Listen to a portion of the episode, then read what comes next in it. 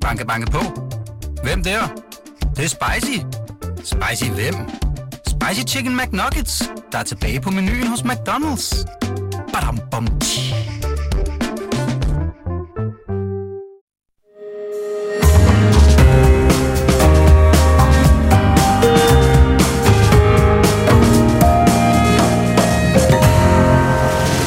Du lytter til Korto og Steno, en podcast fra Berlingske. EU er for langsomt og handlingslammet, når det gælder om at træffe beslutninger i udenrigspolitikken. Derfor så bør man arbejde hen mod, at der kan laves øh, flertalsafgørelser i EU, og det skal Danmark også være med til at arbejde hen imod. Det mener udenrigsminister Lars Løkke er en god idé. Men er det det? Det debatterer vi om godt 20 minutter, når vi får besøg af to nyslåede EU-ordfører, Henrik Møller fra Socialdemokratiet og Alexander Ryle fra Liberal Alliance. Velkommen. Mit navn er Torben Steno. Og jeg hedder Jarl Cordua, og her til sidst øh, i den her time, der vender vi jo så som sædvanligt stort og småt fra den øh, indrigspolitiske scene. Og det gør vi i bestræbelse på at finde en øh, oplagt modtager af denne uges fidusbamser. Og lad mig sige det med det samme, vi har ikke sådan øh, Vi selv har nogle... nogle, næsten ikke noget på... Nej, vi har ikke rigtig nogen bud. Øh, vi har ikke noget på hånden her. Så hvis du sidder derude med et godt bud, så skriv til os på vores Facebook-side. Og der har vi jo, der er så som sædvanligt også plads til kommentarer og spørgsmål til det, vi taler om øh, her i de næste to timer. Men nu skal det handle om regeringens meget omdiskuterede plan om at sløjfe store bededag for at finansiere de store investeringer i forsvaret. Velkommen, Karl Johan Dalgaard. Du har fødselsdag i dag, det er derfor, vi har inviteret dig. Ej, det er det ikke. Men du er jo intet øh, mindre end overvismand, det vil sige, du er den viseste mand af alle øh, vise økonomer i Danmark, og du er formand for det økonomiske råd. Og øh, altså, du har jo her tidligere på ugen sådan øh, ytret dig til, ret kritisk over for den her idé om at finansiere forsvarsudgifter ved at inddrage stor bededag. Hvorfor? Altså, jeg, har, jeg tror, jeg har prøvet at klargøre, at jeg bestemt mener, at det er noget, der kan give et øget arbejdsudbud, og dermed også nogle ekstra statsindtægter, men kun for bigående. Mm. Altså, jeg anser ikke det her tiltag som noget, der varigt øger arbejdsudbuddet. Så, og det er sådan set bare... jeg afbryder, men mm. det, det svarer altså lidt til at, at, at tisse øh, i bukserne for at holde varmen. Det er sådan forbigående. Nej, det ved jeg ikke. Altså, hvis, medmindre du er meget begejstret for at tisse i bukserne, fordi det er jo et eller andet, der har en positiv øh, effekt, for at sige det som det er, ikke? Jo, jo.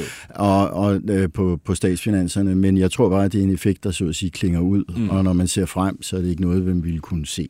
Hvor, hvad er det for en effekt, øh, du taler om der øh, over tid? Nej, øh? altså det, grunden til, at vi, altså jeg tror, som økonomer er flest. Mm. Øh, den standard økonomisk tænkning vil være, at der ikke er en effekt på længere sigt. Hvorfor ikke? Jamen, det er fordi økonomer tænker på det her med arbejdstid som noget, der fastlægges i en afvejning mellem på den ene side gevinsten ved at gå på arbejde, altså tilskyndelse, løn og skat og sådan noget. Det er den ene side af regnstykket, om du vil. Eller, øh, og den anden del, det er smag, præferencer, kunne du sige. Ikke? Altså glæde ved at holde fri. Og hvis du sammenholder de to ting, jamen, så bliver der fastlagt en arbejdstid. Og det er sådan noget, der kan være med til at forklare, hvorfor arbejdstiden systematisk gået ned over de sidste 100 år. Der kan man bruge den måde at tænke på tingene på. Og det er det perspektiv, vi taler nu.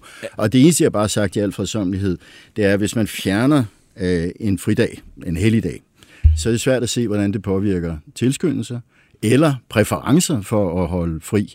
Og hvis det ikke gør det, jamen, så kan det ikke påvirke arbejdsudbuddet på længere sigt. Så det, det, vi taler om, det hedder, en- det, det, man på økonomisk sprog kalder for en substitutionseffekt væk øh, i, over imod fritid. Der er en præference over mod mm. fritid. Men har, har du selv sådan nogle tal øh, i, øh, i, biskuffen øh, over hos, Aarhus, øh, Aarhus øh, øh, det økonomiske råd, hvor I har regnet lidt på det? Hvad er egentlig øh, folks præference på det her område, så du kan se, at man det vil ende med, at øh, de siger, øh, jeg tror, du, brugte, du selv brugte billedet af, at, øh, at, at hvis det er sådan, at man får en ekstra fridag, mm. så er man måske mindre tilbøjelig til at, at nuppe en, øh, en overarbejdsdag. Øh, og, og på den måde, så jævner man det ud, og så er der ikke rigtig noget min, at komme min, efter på min, den lange Min pointe er, at når man kan forestille sig, til trods for det, jeg sagde om, det nok ikke vil have en effekt på længere sigt, når det kan have en effekt her og nu, er rent, så er det rent mekanisk. Mm. Fordi de fleste af os er i stand til sådan minutiøst at tilrettelægge, hvor mange timer vi arbejder fra den ene dag til den anden. Det kan tage længere tid, før man kan få indrettet sig sådan, som man egentlig gerne vil. Mm. Altså imødegå at, at, at der er kommet en ny feriekalender. Måske handler det om, at jeg skal have et helt nyt job. Nogen kan gøre det måske på meget kort sigt. Hvis man er selvstændig, så kan man jo tilrette lægge arbejdstiden præcis, som man har lyst til. Hvis man arbejder en hel masse år, så kan man måske arbejde lidt mindre over. Så der er selvfølgelig nogen, der kan tilpasse, men andre kan ikke. Og det er derfor, jeg siger, jeg tror, at de fleste rent pragmatisk vil sige, hvis man mekanisk fjerner en, en feriedag eller en fridag, så vil du så at sige her og nu opnå en mekanisk effekt, hvor folk arbejder mere, men med tiden, så vil du se, at øh, der kommer modsatrettede bevægelser, som gør, at, at effekten Og der var for eksempel det der med overarbejdstid, øh, man måske mindre... Ja, det kunne klar, være en måde, men, men man det kunne, det sig kunne vel også være, at man øh, stillede krav øh, til sine øh, arbejdsgiver lokalt om, at, ved du hvad, øh, jeg kunne egentlig godt tænke mig at arbejde en lille smule mindre, og så, og så, og så, og så slipper du det billigere med hensyn til, til løn. Og sådan Jo, jo, eller det kan komme ved, ved centrale fremtidige overenskomster. Nu er jeg godt klar over, at det ikke er på, på, på agendaen i den her runde, men, men det er jo også meget centrale aftaler, som har spillet en rolle for arbejdstidens fastlæggelse igennem de sidste 100 år. Og det kan da godt være, at man fremadrettet siger, at hvis jeg har fået lidt mindre ferie, så kunne det da godt være et tema i fremtiden, ikke sandt? Så altså, det er jo også en måde, at man med tiden vil se en justering, hvor, hvor, hvor arbejdsudbudseffekten potentielt forsvinder igen. Ikke? Men altså, ja, øh, øh, det, det jeg også har bemærket, at du, og du er jo ikke alene, øh, faktisk hele perlerækken af økonomer, der blander sig i den økonomiske debat, de har sådan efterspurgt øh, noget empiri øh, fra, fra Finansministeriet, som ja. jo har regner på nogle af de samme øh, økonomiske modeller. Ja. Altså det her med, jamen, øh, I siger, at, øh, at der er den her øh, positive arbejdsudbudseffekt. Øh, Veje. Veje. Øh, I, I er med på, på kort her nu. Men, men, men, men det der med billedligt solen brænder ud, det er der, hvor vi siger, at det tror vi måske nok, at det vil være godt, vi Så det er her om 2, 3, 4, 5, 6 år. Og, og, og når vi laver de her ting her, re- reformer, som vi gør, eller med, med, med, og det at afskaffe en, en, en, en helligdag, det er jo vejet. Mm. Øhm, der efterlyser I noget empiri, mm. øh, kan jeg forstå, Mm, ja. som, ikke, som ikke findes. Ja, altså, jeg er i hvert fald ikke bekendt med den. Altså, man kan sige det på den her måde, ikke? fordi nu fortalte jeg lidt om, hvorfor det er at økonom og standard, det ikke regner med, at der er en effekt, når man ser frem. Det vil sige, er du helt sikker på det? Fordi hvis man nu kigger på det, som for eksempel Finansministeriet har meldt ud, så siger de, nej, det kan jo godt være, at når vi fjerner en hel dag, så dannes der en ny norm. Det er sådan måske en lidt kompliceret måde at sige på, at vi forestiller os, at præferencerne ændrer sig. Altså, så nu arbejder jeg ekstra, så tilpasser man sig, så at sige, den nye situation, og så har man bare vedvarende et øget arbejdsudbud. Det er det, der bliver lagt til grund. Og der er det, jeg har så sagt i al, igen i al tilfærdighed, men det er fint nok. Altså, det kan man jo ikke teoretisk altså, øh, sige, det, det er umuligt, det kan umuligt ske. Men, men, men, men det rejser en eller anden, det kræver en, der er en eller anden bevisbyrde, hvor man siger, det er fint nok, men det I så siger, det er, at der er adfærdseffekter af, at jeg fjerner en helligdag. Og normalt er det altså sådan, så hvis vi lægger sådan nogle varige effekter ind, og man begynder at bruge af den slags penge, som man så forventer at få ind, ja, ja så er der et empirisk grundlag for at kunne sige, at man har den her adfærdseffekt.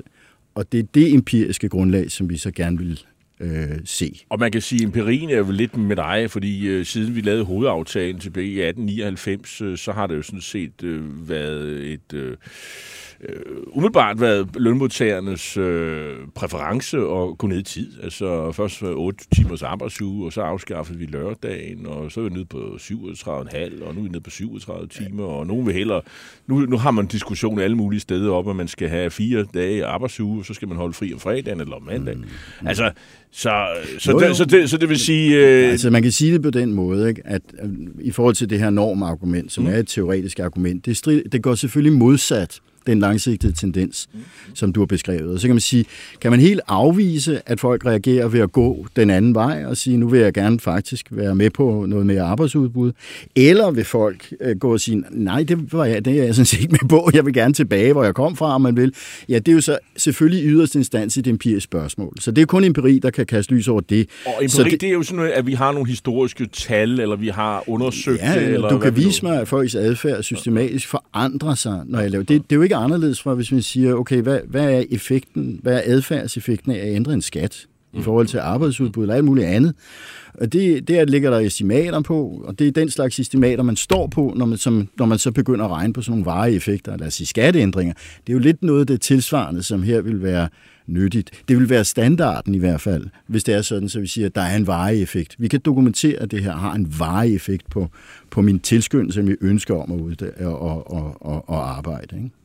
Men det vil sige, at hvis man havde argumenteret på den måde, som du gør nu, og sige, at ja. det har ikke nogen langsigtet effekt, men her nu, mm. så er det egentlig okay. Ikke? Ja, jeg vil, jeg vil ikke have, have sagt noget til, at man sagde, at der er en forbigående effekt på arbejdsudbuddet. Det, var, det, det er, det, er det der med det veje. Ja. Jo, fordi det tager det over et sted, hvor man siger, at nu er det noget, der har konsekvenser for, lad os sige, holdbarheden af statsfinanserne. Det er langsigtet, det er rigtig ja. langsigtet. Ikke? Og det er ikke bare et spørgsmål om, at det er noget, der kan være med til at finansiere, lad os sige, en fremrykning af nogle forsvarsinvesteringer. Nej, det kan også være med til at finansiere alt muligt andet.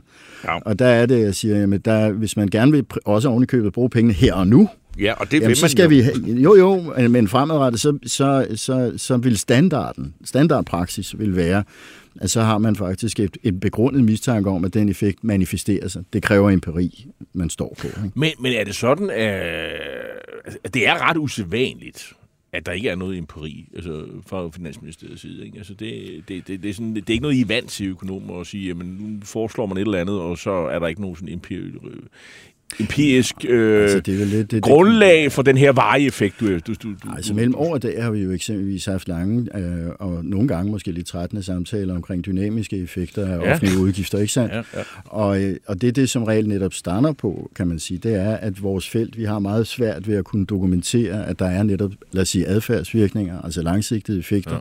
af, no, af en masse former for offentlige udgifter. Og derfor så antages effekten at være nul. Og det er sådan set bare den samme praksis, der vil også gælde her. Hvis man ikke kan påvise en adfærdseffekt mm. af, at man fjerner en helligdag, jamen så må man lægge til grund, at den er 0. Det er jo ikke det samme, som at sige, at den vil være 0. Nej. Men det kan godt være med tiden, så finder man ud af, at folk faktisk tilpasser sig, og der sker alt muligt, og normer, og hvad ved jeg. Vi ved og det så ikke. Vil, nej, nej, men så vælter pengene ind i statskassen, og så kan man bruge pengene, når de foreligger. Ja. Men hvis man gerne vil bruge dem på forhånd, Ja. Jamen, så kræver det i en forstand, at man har en begrundet mistanke om, at pengene ja. kommer i kassen. Mm. Og med begrundet mistanke ligger der lidt praksis vil være, at så ligger der et estimat. Mm-hmm. Okay. Okay, jamen det, jeg, det, jeg konkluderer, men jeg synes faktisk, det er en glimrende idé for til at skaffe nogle penge mm. lynhurtigt. Det, man skal bare ikke øh, foregøjle, at det er, har nogen stor Til. Nej. Så er det, så er vi, fordi, at, at, hvad skulle man ellers øh, gøre? Altså, det, man kan sige, hvis, hvis, hvis du vil have de, skaffe de penge her og nu, mm så, så, er, så er der jo faktisk ikke rigtig andre muligheder. Du kan jo ikke, så, så kan du hæve skatterne, eller hvad vil du ellers gøre? Ikke? Ja, det vil være en mulighed, eller du skal foretage nogle besparelser måske. Men, altså, men, men, men det, det, du jo egentlig siger, Karl Johan Dalgaard, det er jo, at øh, politikerne forestiller sig, at der pludselig efter 120 år øh, er sket et skift i øh, lønmodtagernes præference omkring arbejdstid. Nej, eller i hvert fald, man kan fremprovokere den. Man kan fremprovokere den ved at fjerne en helligdag. Okay. Jeg har øh, i andre sammenhæng lidt, måske tungen i kinden sagt, det, det svarer lidt til, at hvis jeg slår dig oven i hovedet med en catcher, så forventes du efterfølgende at danne en præference, hvor du synes, det er egentlig ret vidunderligt at blive slået rundt på en catcher. Og mit grundsynspunkt er, at det er også muligt, at du vælger at flytte dig.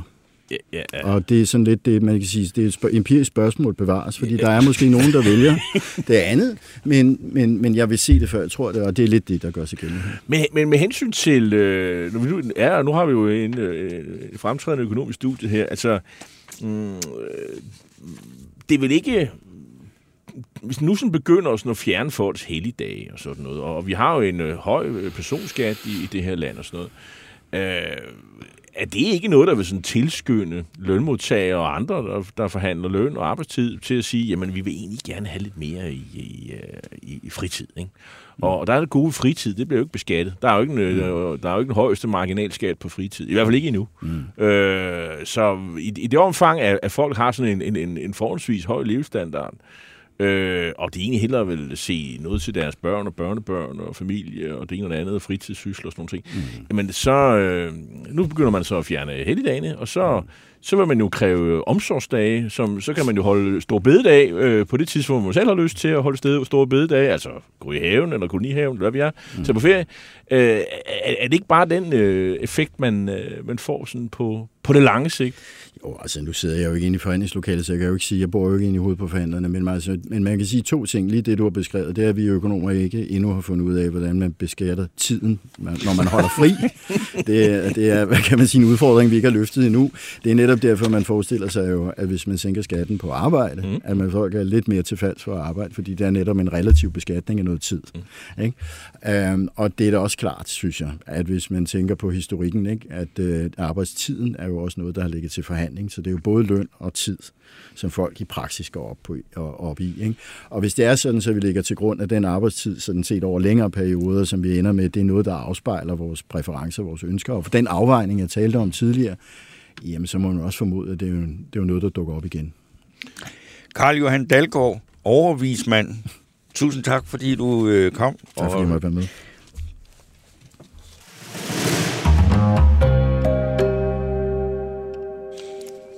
Ja, så skal vi jo til øh, dagens debat, og øh, den står imellem øh, to nyudnævnte EU-ordfører, og, øh, og det er, men det er jo faktisk øh, relativt kendte ansigter, vi har med her i programmet, nemlig Alexander Ryle fra Liberal Alliance. Det er godt nok nyvalgt, øh, men han har været med før. Ja. Øh, velkommen, øh, Alexander. Tak.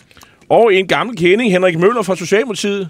Ja. Øh, i, I gamle dage var du beskæftigelsesordfører, så vidt jeg husker. Ja, det er utroligt, som gamle dage bliver, Ja. bliver, bliver meget Og nu, gamle dage. og nu er du EU-ordfører. Yes. Ja, nu er Og, du blevet øh, forfremmet jo. Ja. Så, men velkommen til, også til dig.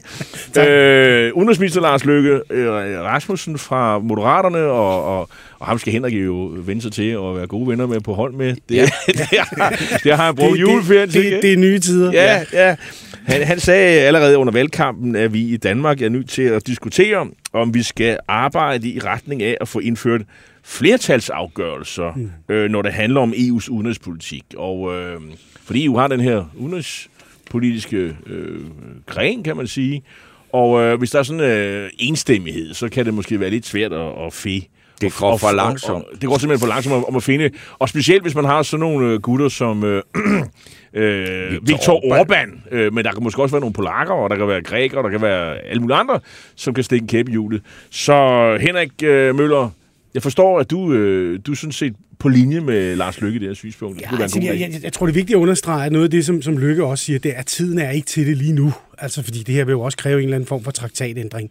Og jeg vil også sige, at det er ikke ubetinget. Altså, at, at, at sådan noget om Danmark skal i krig, mener jeg stadigvæk i forhold til grundloven, er noget, der skal afgøres i Folketinget. Så, så jeg tror, man bliver nødt til at nuancere debatten om at sige, at Det det, er jo bliver lidt ikke... usædvanligt, at man, at man EU erklærer krig. Det er vist ikke sket i Ja, historien. men, men, Det- men, men, men det er mere det der med ikke selvfølgelig at sige, at det er hele det udenrigspolitiske område, vi nu ligger i hænderne på, på EU. Men jeg synes, vi har oplevet i forbindelse med, nu nævnte du selv Orbán, at øh, vi i forbindelse med budgetterne øh, og manglende udbetaling til Ungarn har oplevet, at Ungarn ligesom har brugt den sikkerhedspolitiske situation til at prøve at presse EU på maven, øh, og, og egentlig synes jeg, tage EU som gisler øh, i forhold til den del af det. Så, så, så på den måde er jeg sådan set enig øh, med Lykke i den der med, jeg synes, vi skal diskutere det her. Der ligger i regeringsgrundlaget, at vi skal have en ny europapolitik, og jeg synes, i den sammenhæng vil det Hvad være, vil det sige? Vil det Ja, vi naturligt. skal have en ny europapolitik, og hvad Jamen, skal det betyder, den så gå ud på? jamen det, det, det er jo blandt andet et af elementerne, som bør diskuteres i den her forbindelse. Jeg siger så ikke, at det bliver sådan, så at nu går vi ind for flertalsafgørelser. Jeg kan også se, at min tidligere udenrigsminister Jeppe Kofod slet ikke er på linje øh, med lykke i forhold til den her del af det. Så det er egentlig åbningen i at få diskuteret det her. Det synes jeg giver god mening øh, i forhold til, at vi også kommer til at se et EU på sigt, for mig at se, der bliver større end det er i dag. Øh, og på den måde mere vanskeligt at håndtere. Okay, Alexander Ryle, hvad siger du? Jamen, øh, det jeg har hørt om det her forslag, det var jo som, som sagt i valgkampen, hvor Lars Løkke nævnte det, da han var formand for, eller han er jo stadig formand for Moderaterne, men, men han har jo ikke sagt det som udenrigsminister, og derfor er det jo lidt uklart for mig, om det her egentlig er regeringsholdning, eller om det er Lars Løkkes holdning. Og hvis det er regeringsholdning, så synes jeg, at det kunne være relevant at vide, hvilke dele af udenrigspolitikken er det så, vi snakker om. Fordi jeg er nemlig også bekymret for, hvis det nu handlede om, at øh, et flertal i EU kunne sende danske soldater i krig. Øh, for det mener jeg ikke, og det mener jeg også, at var det øh, danskerne sagde, da vi havde afstemningen i foråret, at det vil vi ikke have. Vi vil gerne selv have lov at bestemme den del. Men hvad er det så? Er det så i forhold til sanktionspakker over for Rusland? Er det i forhold til materiel og økonomisk støtte til Ukraine? Eller hvad er det? Fordi de del kunne vi godt være positive overfor. Øh, jeg mener jo også, det er problematisk, hvis et land, for eksempel Ungarn, kan blokere for de, de andre EU-lande. Øhm. Så på den måde er du, er du enig om med øh, Henrik Møller, der er du ikke øh, mere med, at, at det kan I slet ikke se for jer? Vi er ikke fuldstændig afvisende, men det er jo, det er jo, øh, det er jo klart, at vi mener jo i Liberal Alliance, at øh, medlemslandene skal beholde mest mulig indflydelse, særligt på de dele, som kun vedrører medlemslandene. Øhm, og derfor kunne jeg jo godt være bekymret for, hvis vi indfører flertalsafgørelser på en, en bred række områder. Øhm, ja. Og jeg kunne også godt være bekymret for, at små lande som Danmark kunne blive trynet, øh, hvis det er, at, et, at det er et, et, et, et flertal i EU, der skal bestemme, hvordan det er, vi, vi fører politik. Men det, vi taler om her, det er jo, det er kvalificeret flertal. Altså hidtil har Danmark jo haft den position, øh, for eksempel da EU-kommissionen, EU-parlamentet, øh, i, i maj øh, tale for en traktatændring, der åbner for flertalsbeslutninger på, på, på en række nøgleområder. Så man har i hvert fald været skeptisk hidtil. Er det rigtigt forstået? Ja, men det er det jo, og det er jo det der med traktatændringer generelt. Ikke? Altså, der har været det der borgernes Europa sidste år, hvor man har debatteret fremtiden i forhold til EU, og der kan man sige, der har holdningen i hvert fald været, også fra Socialdemokratiets side af, men jeg tror generelt i Folketinget, at tiden var ikke til traktatændringer mm. for nuværende i forhold til det her. Men, men, og det er jo dilemmaet i forhold til, når vi snakker øh, udenrigspolitik, hvis man skal ind og kvalificere afgørelser, at man bliver nødt til at kigge på noget traktatsmæssigt. Men traktatændring, det tager jo sindssygt lang tid. Ikke? Ja. Så hvis ikke vi, vi nu siger, at det her, det skal vi arbejde hen mod, så er der jo måske ikke nogen af os, der nogen kommer til at opleve det. det, det, det, det jeg, jeg, jeg, jeg ved ikke, hvordan processen er rent tidsmæssigt i det, men, men, men det har du ret i, at det er jo sådan noget, der, der er omfattende på en eller anden måde. Men, men det er jo mere diskussion, altså jeg synes også, der bliver åbnet for her at sige, jamen vi, som jeg fornemmer det, er vi enige om, at vi skal ikke begynde at smide vores udenrigspolitik ind i EU, og at vi så har et samlet EU, der fører på alle landenes vegne af udenrigspolitik. Men der kan være nogle elementer, der kan være nogle emner, hvor det giver god mening, at EU snakker med en samlet stemme. Og der må man bare sige, at der er det ekstremt svært i dag øh, med, med, med, med de beslutningskompetencer, øh, som er i forhold til enstemmigheden, som er her.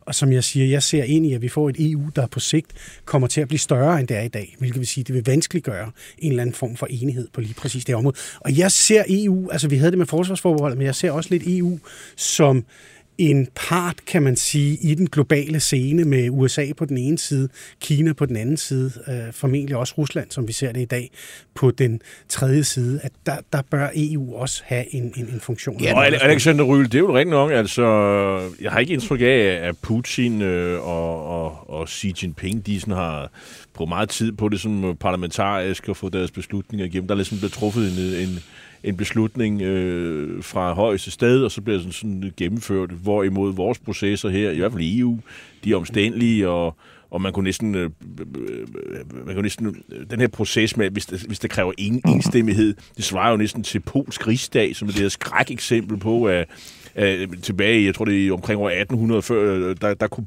polakkerne jo ikke rigtig gennemføre noget som helst, fordi de skulle være enige. Der var jo konsensusparlament. Mm. Øh, det er i hvert fald det, der bruges som, som, som skræk eksempel. Så øh, hvis vi skal kunne træffe effektive beslutninger i EU, så skal der vel ske et eller andet? Jamen altså, jeg synes også, det er fornuftigt, at der i regeringsgrundlaget står, at man vil have et handlekraftigt EU. Det tror jeg er svært at være uenig i.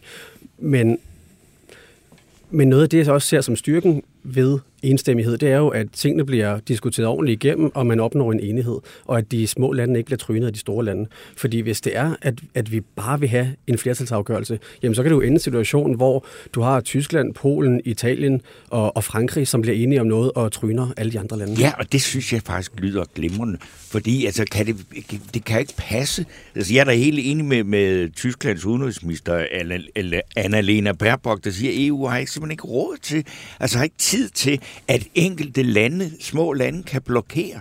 Fordi det, øh, verden er så vild og voldsom, og EU er op imod nogle spillere, vi snakker Rusland, Kina, Altså, at, at det, det der med, at et, et enkelt lille land skal kunne sidde og blokere for noget, det, det har vi simpelthen ikke, øh, det, det har vi ikke tid, det har vi ikke råd til. Mm.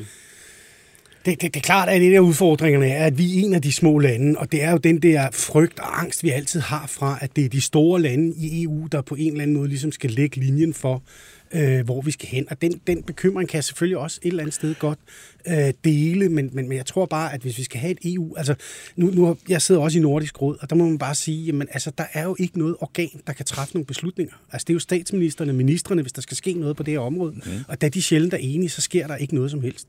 Det er jo en af forserne ved EU, det er, at vi rent faktisk har fået lavet en organisation, som gør, at man er i stand til at træffe nogle beslutninger. Og øh, bare lige for at illustrere for, for de øh, få lyttere, som ikke er med på, hvad sådan et kvalificeret flertal. Alle har forstået, hvad enstemmighed betyder, det tror jeg. Ja, det... øh, men kvalificeret flertal, det, det er sådan noget med, hvor, hvor der skal være to betingelser opfyldt øh, samtidig. Øh, 55 procent af medlemsstaterne skal stemme for øh, forslaget, og det vil sige i praksis 15 ud af 27. Mm. Det, det, det forstår de fleste her. Så, men dertil, så skal der også være tilslutning fra medlemsstater, der repræsenterer mindst 65 procent af EU's samlede befolkning. Øh, så det vil sige, og, og så er der jo et blokerende mindretal. Øh, det skal omfatte mindst fire medlemmer af, af, af rådet. Altså, øh, lidt, kom, lidt komplicerede sp- spilleregler, kan man sige. Men 65 procent af EU's befolkning, det, det er selvfølgelig for, at, at Tyskland og, og Frankrig og måske Spanien, det, øh, de, de skal ikke sådan pludselig... Altså, hvis de skal være i mindretal, så skal det virkelig være, fordi alle de andre er enige i virkeligheden. Ikke? Øh, er det ikke sådan, øh, du opfatter reglerne her? Er det ikke nogen udmærket regler, bortset for det, Alexander Ryen?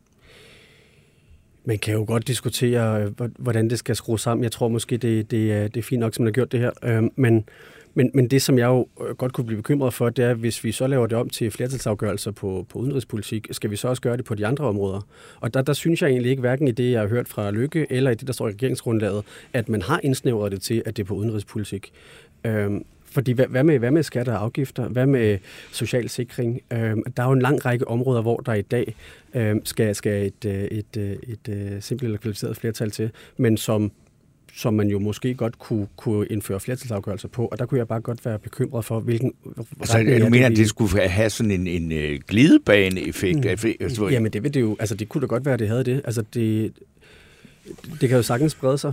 Øh, ligesom, ligesom vi har debatten nu om, om udenrigspolitik, så kunne man jo også godt have en, en lignende debat om de andre områder, og der er jeg bare øh, lidt bekymret for... Øh, Men er det ikke, jeg synes, der er meget stor forskel på, altså, at, at det udenrigspolitiske, det er, at, at der, vi har altså en, en klode, hvor der er nogle store spillere, der skulle EU gerne være en stærkere og større, at, at det er det, det skal bruges til, at man kan reagere hurtigt på sådan som verden ser ud. Og det er da noget helt andet, end begynde at snakke skatter og afgifter. Ikke? Altså, jeg, jeg, jeg kan ikke rigtig... Hvorfor tror du, at har du den samme frygt?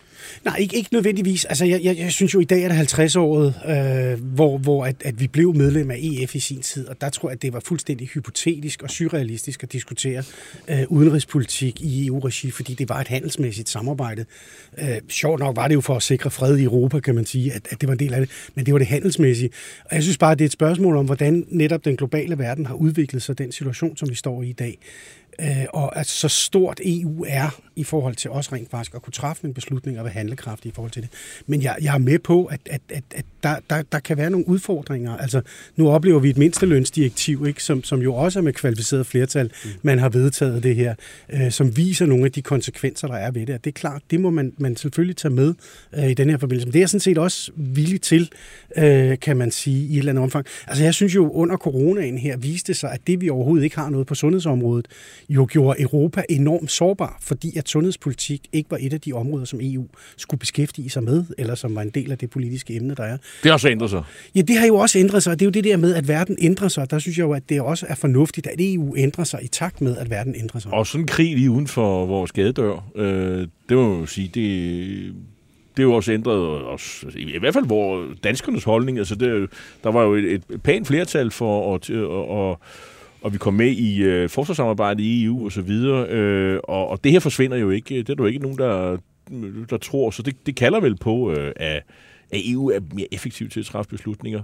Men, som du selv siger, Alexander Ryle, øh, det du er bekymret for, det er sådan, om det har sådan en, øh, en, en, en glidebane-effekt. Så det er det, er det jeg hører dig sige mm-hmm. på andre områder. Det er det, det er der, hvor du siger, at her skal vi i hvert fald ikke have mere EU.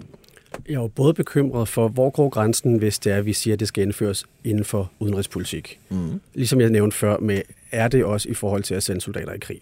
Og det synes jeg ikke, man kan udelukke, fordi det er jo det, der hører under udenrigs- og sikkerhedspolitikken i dag, at det, det er en af, af, de, af de elementer. Ikke? Øh, men så er det selvfølgelig også risikoen for en glidebane. Og, og som vi jo også lige har, har snakket om, så udvikler EU sig hele tiden. I starten havde vi ikke tænkt, at EU skulle håndtere udenrigspolitik. Nu, øh, nu har vi det så, ikke? Og, og, og, ligeledes kan vi jo godt over en årrække se, at et EU eller flertalsafgørelser breder sig ind på andre områder. Henrik Møller, nu, jeg, nu får jeg bare lyst til at spørge dig, fordi du, du jo har været ordfører på det her, og så siger vi, at den her regering, siger vi, vi skal have øh, formuleret en ny EU-politik. Hvad er, altså, kan du bare komme med et spørgsmål, eller et, et område, hvor du siger, det her, det er helt sikkert noget af det, som vi som i Danmark skal eller nyformulere i forhold til vores forhold til, til EU, og hvad vi skal der. Nej, altså ja, nu, nu var vi inde på sundhedsområdet. Ja. Altså, og det, det, det er klart et af de steder, hvor jeg mener, der bør vi byde ind øh, på lige præcis den del, i forhold til hvilken, hvilken måde øh, EU kan, kan håndtere det her. Hvad, hvad vil du sige, når du bliver bydet ind? Jamen, når, når, når jeg snakker om byde ind, så er det jo det der med at have et fælles beredskab. Altså Ja, få formuleret okay. nogle, nogle fælles rammer for et beredskab øh, i forhold til, at nu har vi nogle erfaringer med corona, og de erfaringer skal vi bruge fremadrettet til ikke at komme i samme situation, som vi oplevede øh, under coronaen i forhold til vores, vores EU. Så det synes jeg er et konkret sted øh, at starte. Har, har Liberal Alliance nogle bud på, fordi I plejer ellers, ellers altså netop med at høre mere til, at vi skal have mindre EU, vi skal kun have det absolut nødvendige, men det, øh, det, den holder I fast i den strategi? Noget af det, som der allerede i dag er, er meget fokus på, det er jo regulering i forhold til øh, teknologi, digitalisering, mm. øh, kunstig intelligens, platformarbejde. Øh, og, og, og der tror jeg, det giver meget god mening, at man har nogle fælles regler for EU. Noget, jeg også synes, der kunne være vigtigt, det er forsyningssikkerhed, øh, både i forhold til nu øh, med gas, som jo er meget aktuelt, men det kunne også være mikrochip-produktion, som jeg også ved er en del af det svenske øh, formandskabs øh, prioriteter for, for det kommende halvår. At, at kigge på, hvordan kan vi blive mere selvforsynende, så vi ikke er afhængige af Rusland og Kina og andre lande. Og Taiwan, som det- producerer det- rigtig det- mange også. Og det synes jeg jo bare på en eller anden måde, historien gentager sig. Ikke? Altså fordi EU's udgangspunkt var jo også at være selvforsynende på landbrugsvarerne. Altså det med ikke at være afhængig af import af landbrugsvarer udefra. Og derfor lavede vi de der støtteordninger til landbruget, som gjorde, at vi skulle producere så meget som overhovedet muligt, så vi på et tidspunkt producerede til lager, øh, som gjorde, at nu bliver man nok nødt til at gøre. Og- Nå, det er bare det, det, der er sådan lidt, lidt, lidt historie, der på en eller anden måde gentager sig netop omkring forsyningssikkerhed. Og jeg er sådan set enig med Alexander i forhold til de ting, som han har nævnt nu her, som jeg synes er, er enormt relevante. Og kunstgødning har jeg indtryk af, det er også et øh, akut problem for at producere fødevarer. Og, fordi meget af det kommer fra, fra, fra Rusland, og skal bruges, Ja, ja, skal bruges ja. gas til osv. Ja, så. ja, ja. Godt, jamen uh, tusind tak, fordi I kom, uh, Henrik Møller uh, fra Socialdemokratiet og Alexander Ryle fra Liberal Alliance. I er begge to EU-ordfører. Tak fordi I kom. Tak for, at kom. Banke, banke på. Hvem der? Det, det er spicy. Spicy hvem? Spicy Chicken McNuggets, der er tilbage på menuen hos McDonald's. Badum, bom, tji. Nu er der ikke, øh, jeg ville have trykket på nogle knapper, og nogen, der ville, men den Nå, ville den så ikke rigtig nu. Jeg synes, der er mange mærkelige ting i dag. Ja, Nå. Nå. Nå.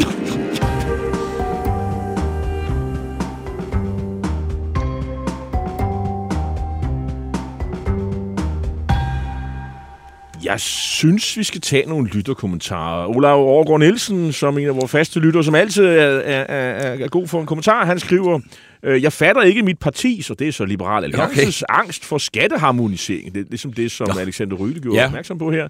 Danskerne er verdensmester i skatteudplyndring. Øh, så det kan kun blive bedre. Ingen andre i, i EU vil finde sig i de idiotiske registreringsafgifter, selvfølgelig på biler. Det, det, det, jo- det var I selvfølgelig klar over. Øh, øh, ja, og, og, og man kan... Øh, der er jo også andre kommentarer inden for øh, noget det andet. Det- Jeg tror, det er øh, Vilke Bare, en af vores faste lytter, som øh, ser tv og, og, og, og har bemærket de her sådan, så grå gardiner og sådan noget. Hvad, hvad skal de gøre godt for? Jamen, øh, Vibeke, jeg, jeg, jeg tror, det har noget med en bedre lyd, simpelthen. Øh, det, øh, det synes jeg derfor. Man kan ikke sige, det er meget pænere hen i studiet. Det er lidt hyggeligere, men... Det er, er- altså, det, det, er, det, har, det, er vist, det er vist lyden, der skulle øh, blive, blive bedre marginalt i hvert fald. Okay. Men jeg synes, øh, vi, vi, vi er jo i gang med det øh, projekt, der handler om at se, om vi kan øh, finde en øh, oplagt modtager af ugens øh, fidusbamse. Og det er faktisk, øh, når jeg kigger på, øh, hvad der er sket i, på den danske politiske scene i denne her uge, der går ikke sådan, der, der er ikke noget oplagt. Øh, jeg har ikke fået øje på det, så derfor så igen, som hvis der er nogen af jer lyttere, der sidder med sådan et bud, så må I meget, komme. meget gerne øh, komme med det og ved at skrive på vores øh, Facebook-side. Men fordi, jeg ved ikke, den, den store nyhed, den her, og det vi, det vi har talt om den her uge, det er jo, at Pernille Vermund øh, gik ud og, og annoncerede sit øh, farvel til Christiansborg og sit øh, farvel til øh, formands, eller i hvert fald, altså, Det er et der skal farvel til Det er formandsposten. farvel. Altså, jeg vil bare sige, nu skal vi tale om det i næste uge. hvor- Eller i næste time. hvor Lars Kåber, øh, den tidligere preschef, kommer på besøg, øh, og øh, hvor vi ligesom prøver på at analysere, hvad skal der så ske herfra, og så videre. Øh, øh, altså, for mig at se, er det, et, øh, er det hendes strategi, og jo hans strategi, der har lidt nederlag. Altså, en, øh, man har jo ligesom fra hendes side, der har man jo også kunne jagtage, øh, forsøgt at gøre sig sådan spilbar og spiselig i forhold til et øh, blot regeringssamarbejde. Ja. Altså, og der er dem, der har haft den opfattelse, at hun faktisk havde lyst til at gå i regering Mm. med øh, VK, øh, LA og hvem der nu ellers kunne komme med. Altså det, det var sådan set det, hun satte butikken på. Nu havde hun jo ligesom været politiker, eller hvad hun kalder sig, i, øh, siden stiftelsen i, i 2015, og kom i Folketinget to gange. Det er klart, at det her folketingsvalg blev en kolossal skuffelse, øh, og, og det skyldes jo formentlig øh, specielt øh, Inger Støjbergs succes, men også Liberale Alliances succes, synes jeg, man må tage med. Og, øh, og det blev så ikke til noget. Det var lige ved næsten. Øh, I hvert fald, der var et mandat, der gjorde, at det var rødt-blåt. Øh, og det var på det tidspunkt, hvor hun pludselig også begynder at, sådan at, at, at fiske efter de radikale skulle skifte Ja. side. Jeg mener, hvem havde lige set det komme? Så jeg, jeg, jeg synes, der var ligesom udsalg i forhold til det, at øh, for hende handlede det jo om at få magt og indflydelse, hvilket er helt i orden, hvis Ja, man ja. politiker. Men hun har jo altså brugt øh, stort set al taletid på at være sådan en frådende øh, protestpolitiker, i hvert fald indtil for måske halvandet år siden, hvor People fik lidt en anden mm. lyd, og, og så var hun langt mere konstruktiv. Og det var også opfattelsen hos mange af de andre partier, at, at Pernille Vermund var enormt optaget af at komme med i regering og, og, og prøve det Ja. og få magt. Hun havde fået smag for det. Ja. Øh, hvilket jeg synes er meget fornuftigt, men altså, det er jo noget af et, øh, skal man sige, et, et, øh, det, det var meget lang tid, og, og der var også meget stor stå hej for, at hun ligesom øh, endelig, endelig, endelig kom til den konklusion, som de fleste andre politikere gør, nemlig at, at magten den udøves i regeringskontorene, og ikke på en ølkasse øh, nede ude på gaden, hvor man øh, taler folket op. Men det, jeg, jeg kan jo ikke lade være med at tænke på, at, at øh, altså nu skal vi også snakke med Lars Kåber, der er tidligere øh, pressechef i Nye Borgerlige. Han kommer i, i næste time for, at og, og, og vi kan få noget indblik i, hvad er det egentlig, der foregår i det parti, øh, og hvad, hvad er, ser de selv af muligheder i det. Men jeg kan jo ikke lade være, når jeg ser på det udefra, så sige, at det, det, det, der er i gang nu, det er, at det nødvendige proces, der er med, at vi kan ikke have, der er ikke plads til tre partier i Danmark, som er stort set er baseret på et øh, udlændingepolitisk meget, meget, meget øh, øh, hårdt program. Altså, fordi at det er ikke det, der sælger billetter mere Nej. i Danmark. Og, og det, man kan ikke vinde valg på det. Og, øh, og så, sige, så må der jo, det borgerlige Danmark må simpelthen øh, finde ud af og, og gøre op med det og finde en anden måde at prøve at få øh, magten på. Og der er det jo måske meget godt, at, at det her, det er først, som siger, at der, der skal simpelthen renses ud i, i blandt de partier, som baserer sig på øh, en stram udlændingepolitik. Men øh, den her udlændingepolitik... Øh, og, og, Der er jo næsten ikke nogen, der har hørt altså, om, vi snakker Altså, ikke om det øh, den regering, der sidder, de abonnerer jo på en stram udlændingepolitik. Ja, Altså der, der, er jo, altså, der er jo grundlæggende ikke, lang, øh, står ikke noget i, i, i regeringsgrundlaget om, at man, man, man vil lempe øh, noget. Øh, andet end at man vil gøre noget, og tage nogle opgør med de der såkaldte skøre regler, øh, så, som de siger. Hvad det så er, det må vi jo så se, øh, kan, kan man sige. Men der er jo ikke sådan, øh, der bliver ikke taget livtag med det. Også selvom at højrefløjen påstår noget andet. Altså, og den regering, der sad, der er, ikke Der nogen, var der, der er heller heller ikke nogen, der seriøst vil sige det. Altså, antallet af asylansøgere, det faldt jo. Mm. Øh, og, og, og dem, der fik øh, asyl, det, det, det var jo ikke ret mange. Altså, øh, og, og det hele, man kan måle det op mod, det er selvfølgelig 2015, hvor, hvor Inger Støjberg jo sad i regeringen, øh, og hvor Christian Tusinddal øh, var del af regeringsgrundlaget, og, og ikke regeringsgrundlaget, altså, det var, DF var støtteparti, det var LA i øvrigt også. Øh, og, og, og det var vel på den baggrund, at, at, at Pernille Vermund kunne sige, jamen det var jo på Christian Tulsendals øh, vagt, det var på Inger Støjbergs vagt, at hårderne væltede ind over grænsen og så videre. Men altså, det er nu snart otte år siden, og, øh, og der er blevet strammet. Øh, der kommer i hvert fald ikke asylansøgere til. Det kan godt være, der kommer nogle flere. Mm. Og jeg siger jo ikke, at debatten er død, og vi aldrig nogensinde skal beskæftige os om det her mere. Der er bare ikke det her akut øh, problem. Der er ikke den her uha, nu, nu, nu, nu, det Danmark, vi kender, det, det forsvinder simpelthen ja, og det var det, jeg, jeg kommer til at tænke på, at jeg interviewede en uh, kommunalpolitiker i, uh, fra Dansk Folkeparti i Brønderslev ja. for en del år siden, og, så, og jeg spurgte ham så, hvordan det kunne være, at, Brønder, at Dansk Folkeparti klarede sig så dårligt kommunalpolitisk, når de ellers klarede sig så godt uh, landspolitisk på det tidspunkt. Og så sagde han, at det kan måske sammen med, at vi har haft en del asylsøgere og indvandrere, men der har ikke været nogen problemer med dem.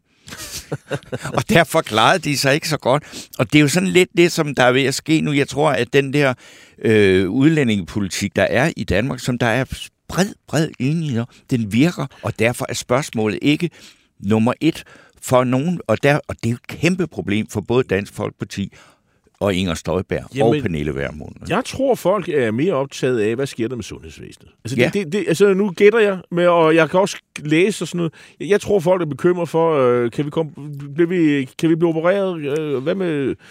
Altså, og det, der må vi betaler sige... skat til mange penge i skat, og vi har en forventning om, at, at, at vi bliver passet og plejet, når vi bliver gamle, og at vi øh, kan repareres, når vi kommer på, på sygehuset. Og øh, at der, altså det, det tror jeg, at det, der optager folk. Det er, det, det. er ikke det samme som, at hvis der pludselig sker et eller andet, og det vælter ind med flygtning igen i Europa, og der ikke er styr på en skid, så er jeg helt overbevist om, at det kommer på, tilbage på dagsordenen igen. Men lige her nu, nej, det fylder ikke så meget. Og jeg synes også, man kan se det og høre det fra sådan en som Inger Støjberg, som jo er fru strammer, altså som jo har overtaget Pia Kærsgaards øh, mm. plads her.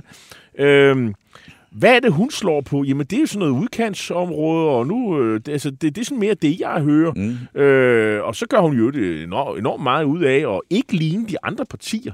Altså, Inger Støjbergs øh, politik i forhold til EU er en anden end, øh, end, end, end Dansk Folkeparti og Nye Borgerlige. Altså, øh, når man taler med folk fra, fra, fra, fra Danmarksdemokraterne, så vil sige, prøv at lægge mærke til, hvordan vi faktisk stemmer for mange af de ting, der skal i Europaudvalget, øh, som skal ned til EU. Vi har en anden, øh, mere positiv, konstruktiv holdning til det, end en DF og Nye Borgerlige, som stemmer imod. Altså, mm. det er bare et eksempel på, på ting på, på, på det. De har sådan nogle andre konfliktflader i forhold til specielt Venstre, Jacob Ellemann, som, som man har indtryk af det store dyr i åbenbaringen, en kæmpe forræder i forhold til det borgerlige projekt. Men man er simpelthen et andet sted. Der er ikke så meget musik i det, øh, mm. i, i det, man kunne kalde for øh, som engang blev formuleret af, af Poul Slytter for mange år siden, de her øh, højorienterede vildbassepartier, øh, som jeg mener, der i hvert fald er to af.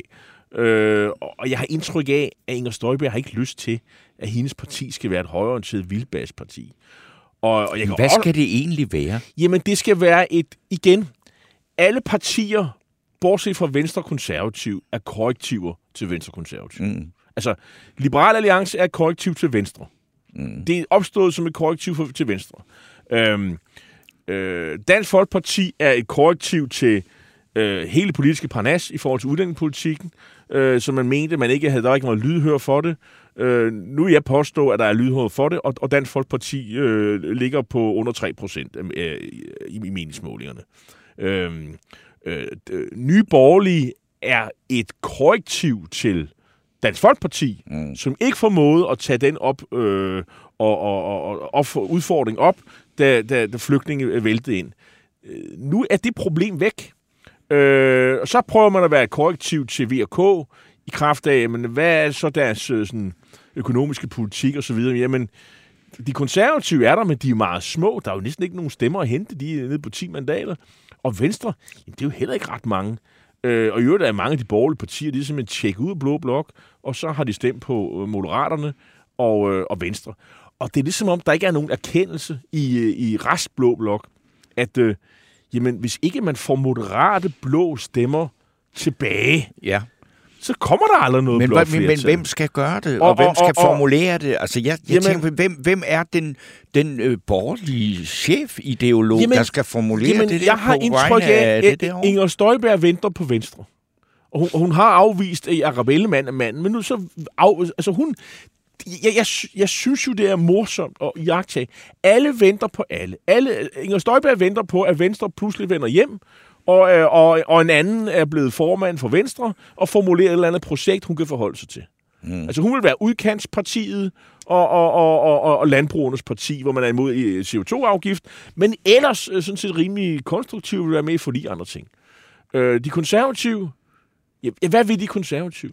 Altså, øh, de venter vel også på, at der kommer en, en, øh, en eller anden, der pludselig opstår øh, ny partileder, fordi de færreste forventer, at Søren Pape kan stå i spidsen for det projekt igen om tre år.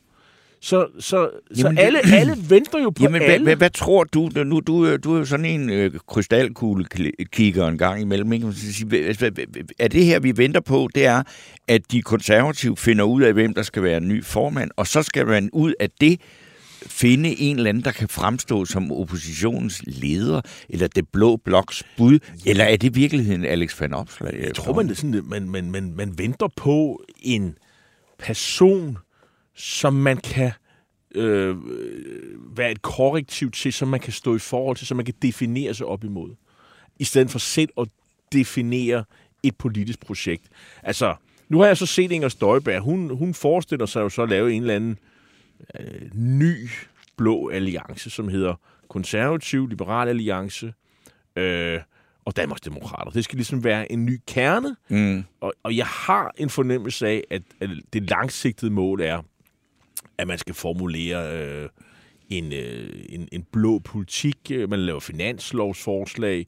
Jeg ved, at Danmarksdemokraterne faktisk selv kommer med et, et finanslovsforslag. Jeg tror, at Danmarksdemokraterne, det, det Inger Støjberg har i hovedet, det er sådan et, et, et, et gammeldags venstre, øh, som man kendte det. Øh, jysk, forankret i, i, i, i sådan Med hende land- selv land- som landbruget. statsministerkandidat. Ja, ja, og, og, og, og sådan værdikonservativt, øh, og, så, og så med stram udlændingepolitik, øh, og hvor man sådan glemmer byerne faktisk. Øh, øh, det, det, det er der, hun står, og så skal der være et konservativt parti, og de kan så måske tage sig af byerne, hvor de, hvor de i hvert fald stod stærkt i, i, i vil sige, ved seneste kommunalvalg, hvor de jo faktisk overhalede Venstre øh, mange steder. Og så har du så det her øh, liberalistiske Liberal Alliance, som jo henter, som er meget ideologisk, øh, og hvor måske mange af idéerne i virkeligheden skal fødes. Altså, det som jeg umiddelbart kan se, det er, at det er Liberal Alliance og Alex Van Opslag, der skal formulere et politisk projekt, mm-hmm. som de andre kan formulere. Altså, hvis ikke Venstre er der, og de konservative, så, så tror jeg egentlig, det er det. Men historisk er det jo VK, der har gjort det. Ja, ja, men nu er det jo, altså, nu, nu er det jo i- på mange måder virkelig nye tider. Ja, altså... Den der VK-alliance, eller, den er der jo ikke. Men, men, men det, er det, er det, det, det, det er da kræver, interessant i hvert fald. Altså, Liberale Alliance har jo aldrig været i en situation, hvor de selv skulle formulere et politisk projekt. Altså, det har jo altid været sådan noget, man vil lidt mere end Venstre. Mm. Det har altid været VK, og så øh, plus eller minus 10 procent. Lidt afhængig af, hvad, hvad vej man vil, ikke? Altså, øh, skattelettelser plus 10 procent, øh, stramninger øh, minus 10 procent, eller plus 10 procent, ikke? Altså, øh, og, og nu nu skal man sådan set formulere en egentlig politik, øh, og hvis man gør det, Ja, øh, altså, så er det noget, de andre ligesom kan forholde sig til. Øh, men, men altså, når man har, har får 10 procent af stemmerne, øh, så følger der vel en forpligtelse til at gøre det. Og har en liberal alliance musklerne til det? Ja, det, det må vi jo se. Altså, øh, altså de, eller- ellers så kan de jo øh, spørge Cepos, om de ikke vil formulere deres øh, finanslovsforslag. Altså, det vil Mads Lundby Glad gerne gøre. Det har han gjort før. Ja. Det har han gjort med Nye Borgerlige, og det har han gjort med kristendemokraterne sågar. Mm. Så det kan man sagtens finde ud af. Venstre, og, og, og i øvrigt Venstre, altså Mads Lundby Hansen. Nu har vi, nu har vi den her, øh, altså synes jeg, meget, meget øh, bizarre konkurrence indimellem, øh, som, som, som, som avisen har her, om, om den største borgerlige tænker og øh, fondsmarkprisen. ja. Altså, øh, hvis vi skal være helt ærlige, altså den, der har formuleret mest borgerlig politik i de sidste 20 år, der faktisk har fået virkning, det er Mads Lundby Hansen fra Cepos. det, det er faktisk en gåde, hvordan alle mulige andre mennesker, der har øh, lavet privat øh, plejehjem og sådan noget, kan få den pris, når, når, når, når, når, når alle os, der går rundt og ved lidt om, hvordan politik bliver til, ved, at det, det, er, det er Mads Lundby Hansen fra Tænketanken Cepos, som har, også da han arbejdede i Venstre, har formuleret størstedelen af de reformer, der er lavet, økonomiske politik, øh, økonomiske politiske forslag og planer i, i borgerligheden i de sidste 20 år. Det, det er ret mærkeligt. Altså. Men altså, det er nogle andre kloge mennesker, der kan bruge tid på. Øh, nu siger jeg bare, hvad jeg, hvordan jeg ser på tingene. Okay, men øh, så fik vi da også øh, virkelig vendt, hvad skal vi sige, det, det mærkelige øh, blå projekt, som ikke rigtig er formuleret sig nu, altså på, via Christiansborg, men sådan som du siger, altså er via Cepos og Mads Lundby. Men der er en ting, og det er en, en lille ting, men jeg synes, jeg har lagt mærke til, og jeg har øh, faktisk moret mig lidt over det også, det er, at øh, Henrik Dahl fra Liberal Alliance, som jo så er en meget flittig øh, skribent, han har øh, leveret en, øh, et indlæg i Berlingske i går, tror jeg det var, og hvor han altså skriver om det der med de her øh, hvad hedder det, samråd og udvalgsarbejde i Folketinget. Der skriver han, med få undtagelser, så er Folketingets udvalg altså ikke for for væsentlige diskussioner af noget som helst. Som belæg vil jeg tillade mig at citere, hvad Jakob Ellemann Jensen, Nick Hækkerup og jeg selv skrev i den politiske håndbog, vi udgav i 2018. Udvalgene er i krise. De er Folketingets smertensbørn, som der har gjort utallige forsøg på at hjælpe på ret køl. At udvalgene er i krise, er der mange ting, der bevidner. Først og fremmest det ringe fremmøde, under normale omstændigheder skal man ikke regne med, at der dukker flere ordfører op, et par stykker eller fem. Og jeg er jo også nogle af den, der man kan altid øh, gå ind og se på Folketingets øh, tv-kanal. Og så sidde og se de der ting, ikke? Og, og, og der, jeg, hvor jeg tænkte, hvad er det egentlig, der foregår, det der, ikke? Og, man, og, og han skriver, at det er teater. Det er lige mm. meget. Det, det betyder ingenting. Og så tænker jeg om, okay, men det er, har vel trods alt alligevel det formål, at det er sådan en udviklingsliga øh, for, for kommende øh, minister og politikere, sådan at de kan gå hinanden på klingen øh, i, en, i en offentlighed. Men, men det, det er ikke noget, der bliver ikke lavet politik, der kommer ikke nogen beslutninger, der kommer ikke noget som helst ud af det. Og, og, og det er jo også det, han har også beskrevet i sin bog, jamen, og, og som jo egentlig, egentlig har været velkendt, det er, altså de her udvalg er jo blevet til en anden tidsalder. Ja hvor folketingsarbejdet var på en anden måde simpelthen. Og, øh, og, og nu er det øh, i lukkede forer, i, altså ved forhandlinger. Det er, jo ikke, det er jo ikke, fordi der ikke er parlamentarisk kontrol med tingene. Det, det, det er bare en illusion, at man kan sådan påvirke beslutninger ved at møde frem i et folketingsudvalg. Og, der, altså, og man kan sige, det regulerer jo lidt sig selv, fordi alle dem, der er professionelle lobbyister, Ja. De bruger jo altså ikke tiden på at gå til udvalgsmøder, hvor to-tre ordfører møder op, eller fem ordfører og sådan noget. Så det, han har jo ret i det taler. Den, den, den, den, den øh, professionelle øh, lobbyist, han har været i gang længe før, at man når til, at et, et forslag er blevet fremsat. Der er han inde at påvirke embedsmændene med gode idéer. Mm. Altså det, det er når embedsmændene er i gang med at formulere lovgivning, det er der, man skal være ind og påvirke øh, tingene. Så kan man i sidste øjeblik måske gå ind og have fat i ordførende. Men altså, dem tager man fat i individuelt. Man bruger, og, og dem bruger man altså ikke... Jeg ved ikke, hvor, det, hvor, hvor, hvor, hvor udvalg, vanskeligt det er, men kan man ikke simpelthen bare... Altså, hvis man, de kunne blive enige om bare afskaffe Må jeg, må jeg ikke godt lige øh, gøre min ting færdig? Og hvorfor gør man det? Det er fordi, når man går ind og påvirker... Øh, nogle gange kan man jo spille gode argumenter ind i ordførernes hænder, så ordførerne kan fremstille som om det er deres egen politik. Fordi, tro mig, det er de færreste politikere, som i hvert fald på den korte bane har så stort et overblik, at de selv er i stand til at formulere banebrydende politiske idéer. Jeg er med på, hvis man har været ordfører i, i 10, 15, 20 år, så har man godt ind i stoffet, ja, ja. Og, og, og man er, er god til at indsamle input. Men øh, det der med, at, at man sådan møder frem et udvalg og så, og så videre, det, det, det, er en, øh, det er et levn fra en anden tid, hvor hvor, hvor lovgivningsarbejdet simpelthen øh, var anderledes. Og kan man lave det om? Det tror jeg bliver svært, fordi mange af de her øh, udvalg, så vidt jeg husker, så er de jo sådan, øh, står de i grundloven og så videre. Men man kan jo... Øh, og, og man skal vel formelt have nogle fora. Blandt andet bliver der stillet en masse for, øh, spørgsmål, faktisk, Ja, det er jo det. øh, og som går til går udvalgene. Men, øh, men spørgsmålet er, om, øh, om, om, om man skal vel også have en eller anden... Øh, ja, det ved jeg ikke. Altså, det, det, det, men det er jo op til Folketinget selv at tilrettelægge Jamen, deres det, jeg arbejde. det, det er jo ikke noget, der behøver at være en stor u- ideologisk uenighed om. Men man bare tænker, hvis de alle sammen er, er mere eller mindre enige om, at det er det rene øh, tidsspil, øh, så, så burde man vel finde en måde Ja. at løse det på. Jeg synes ikke, Eller det er sådan, øh, vælter ind med, Med forslag. med forslag til fedusbank. Nej. Så det kan være, at det er fordi folk, øh, ligesom os, er sådan lidt i øh, beknep med det, og, og, og har svært ved at se, at, at der er nogen, der har udmærket sig med, med, med kloge, øh, begavede øh, øh, spørgsmål øh, og, og idéer selvfølgelig.